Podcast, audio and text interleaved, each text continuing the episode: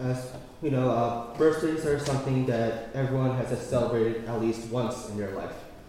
Uh, various cultures have different ways of celebrating a birthday. Uh, there may be different traditions, or the food might be different. An example would be like, since we're Koreans, we usually have a miyeokguk celebrated on our birthdays, which represents the uh, pain and tri- toil that the mother went through, and how, and for American culture, uh, making a wish after blowing out the candles on a cake is usually something that is usually done during birthday celebrations. There are also some birthdays that have higher importance than others in certain cultures. Uh, the Hispanic culture would be, for the Hispanic culture, it would be a quinceanera and a sweet 16 in American culture. And for Koreans, it seems like the first birthday of the child is the most important. Uh, however, even though these are all different in their own ways, there's still one thing that is common among all of them. They all celebrate the birth of the person who was born that day. It doesn't matter how you do it differently, the intent is still the same. In a way, this type of thinking exists in how people think about worship. People have their own ideas on how a worship, worship service should be uh, conducted. People have argued whether the hymns should be played traditionally or if they should be played with a modern twist. By this I mean people whether the hymns should be played in the way that they were originally written, or if they should be played in a way that appeals to a younger audience. Usually, at make it a little more, have a little pop in it, or make it a little danceable for people to enjoy it. Also, people have even argued whether a worship service should be on Saturday instead of Sunday, though that is not a common argument. There are even some who have wondered whether it was, if they can just worship on God on their own and not come to a church, because mostly those people just don't want to come to church for some reason. Uh, these are just some of the unfortunately conflicting viewpoints that still exist in the modern era. Uh, let us now turn to our Bibles to John 4 23 to 24. Uh, I'll read it again in English. Uh, before we start, uh, let me give you a brief summary about what happens before verse 23. Uh, in the first part of John 4, Jesus is like traveling, is on his way to Galilee, and during that travel, he is going through Samaria. Uh, while in Samaria, he stops by uh, stops by Jacob's well, where he decides to rest there for a little bit, and so his disciples decide to get some food. While the disciples went to town to get some food, a Samaritan woman went to the well to get some water, which is when Jesus asked if he can have a drink.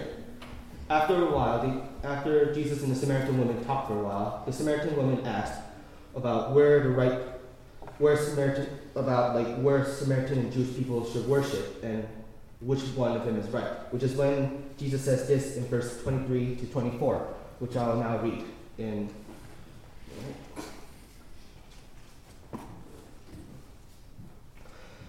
Yet a time is coming, and has now come, when the true worshippers will worship the Father in the Spirit and in truth, for they are the kind of worshippers the Father seeks. God is Spirit, and his worshippers must worship in the Spirit and in truth. In order to understand this properly, you need to understand the situation between the Jewish people and the Samaritans. Uh, in the previous verse in John 4, the Samaritan woman asks where the best place it is to to worship. This is because the Samaritan woman people worship on the mountains that they are currently at in John 4, while the Jews believe that Jerusalem is the place where people should worship because that is considered to be the holy city. In verse 21, Jesus tells the Samaritan woman that there will be a time that they will not worship on a mountain or in Jerusalem. Jesus is saying that the place to worship God is not very important. The mountain in the city of Jerusalem have been places of historical significance but there will be a time where there will not be the only place where we can worship God. They just happen to be places that something significant can happen on a specific day. They are not the only places we need to go in order to worship God. Before I get into that part a little more, let us first talk about what Jesus is talking about when he says true worshippers in verse 23. Why does Jesus use that term specifically? What, he could have easily have just said worshippers or even just believers, and that would have been enough. Yet he specifically says true worshippers. Now, what exactly does that mean? This isn't something that most people talk about. Uh, most people assume that a worshiper is someone who either comes to church every day or every Sunday, or is someone that is very active in their uh, church community.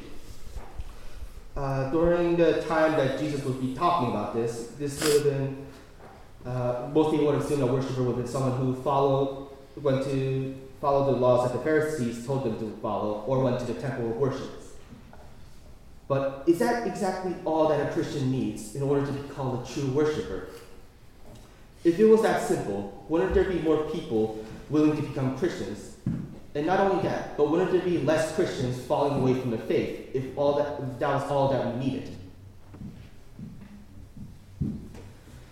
Uh, what Jesus means in this context is that true worshippers are children of God.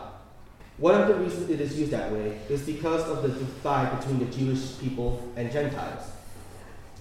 The term true worshiper is not just a term that is only specific to a certain racial group, but to all people that believe in God. This would have been especially helpful back then since racial divides were bigger during that time. It still sort of exists in the present, but it is not as frequent or as noticeable compared to during that time. Not only that, but it will also explain why Jesus said the Father instead of God or Lord, since it would match the context of what he was saying.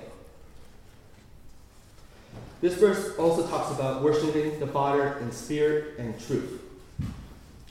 By this, Jesus is saying that true that worship is only true when it is correctly directed at the Father.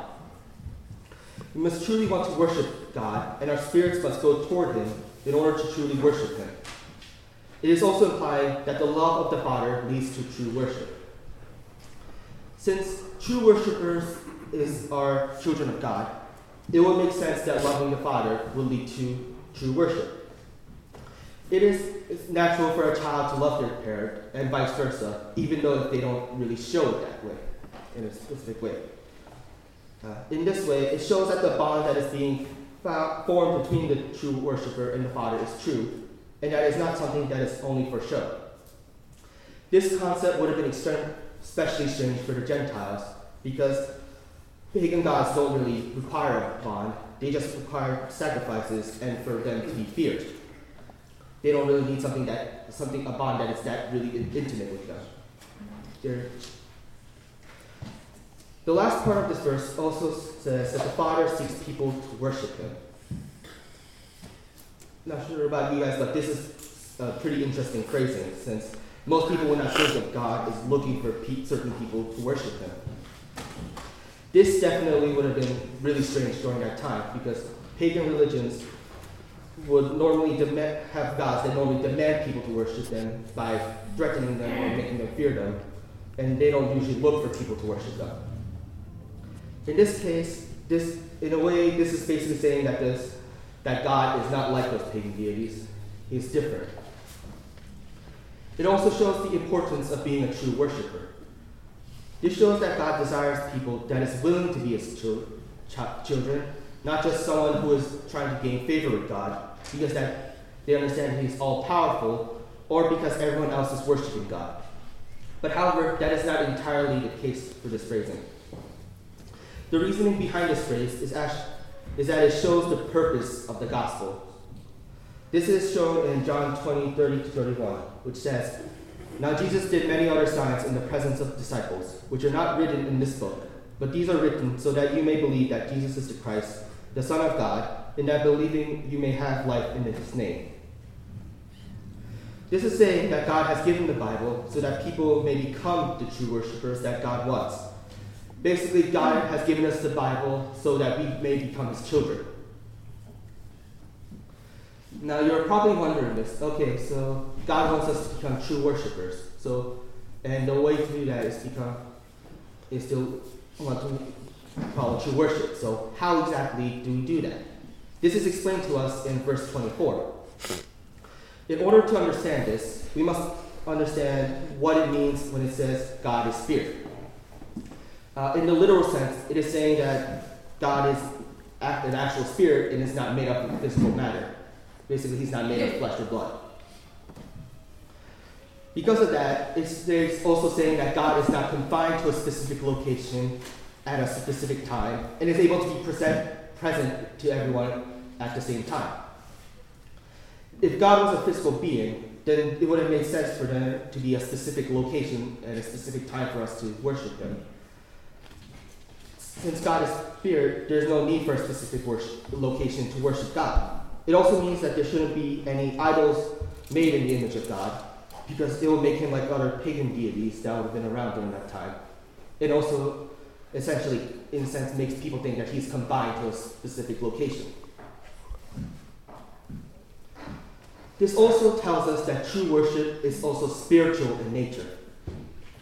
Since God is spirit, it would make sense that worshiping God would also be spiritual. It means that our spirit must be for God, and that we must understand that the truth that comes from worshiping God. It, and the truth that comes from worshiping God is understanding that God is the true source and fountain for that worship. It, essentially means that we need God in order to worship God. Um, I understand that this, the way I'm t- telling you about this, it seems that coming to church isn't important because all I need to remember that remember that true worship requires me to connect to God spiritually. Locations may not be important, but that doesn't mean the church doesn't have any importance. The church is essentially the physical representation of the body of Christ. This is shown to us in Ephesians 2:19 2, 19 to 22. So then, you are no longer strangers and aliens, but you are fellow citizens with the saints and members of the household of God, built on the foundation of the apostles and prophets, Jesus Christ himself being, that cor- being the cornerstone, in whom the whole structure, being joined together, grows into a holy temple in the Lord. In him, you're, you're all, you also are being built together into a dwelling place for God by the Spirit. This basically acts as a reminder that because of Jesus' sacrifice, we are not only saved from sin, but we are also able to become true worshippers of God because of that sacrifice. Not only that, but it also reminds us that as children of God, we need to be unified, which also shows the importance of the church. It also, also, if, it's also another way to think about it is, if location was important, why send missionaries to set up churches in pagan countries or places that don't want the Bible? Why send people to bring the Bible to underground churches in North Korea if we're not, if location, we have to be in the holy places to worship God. Uh, so to review, uh, God seeks true worshipers and wants us to be his children, and that true worship is spiritual in nature. This shows us that we need to remember that God is the main focus of worship. We must make sure that we are not thinking about what we can get out of worshiping God, or what about other people think, but only what, what God wants. How can we truly worship God if God is not the focus of our worship? It is because of God that we are only, that we are able to do true worship. This may seem like something that's obvious to most, but in reality, it is actually many people seem to forget that worship is the true focus of worship is God. We must remember to better ourselves and remember that what we are worshiping and not what we think we should worship. let us pray.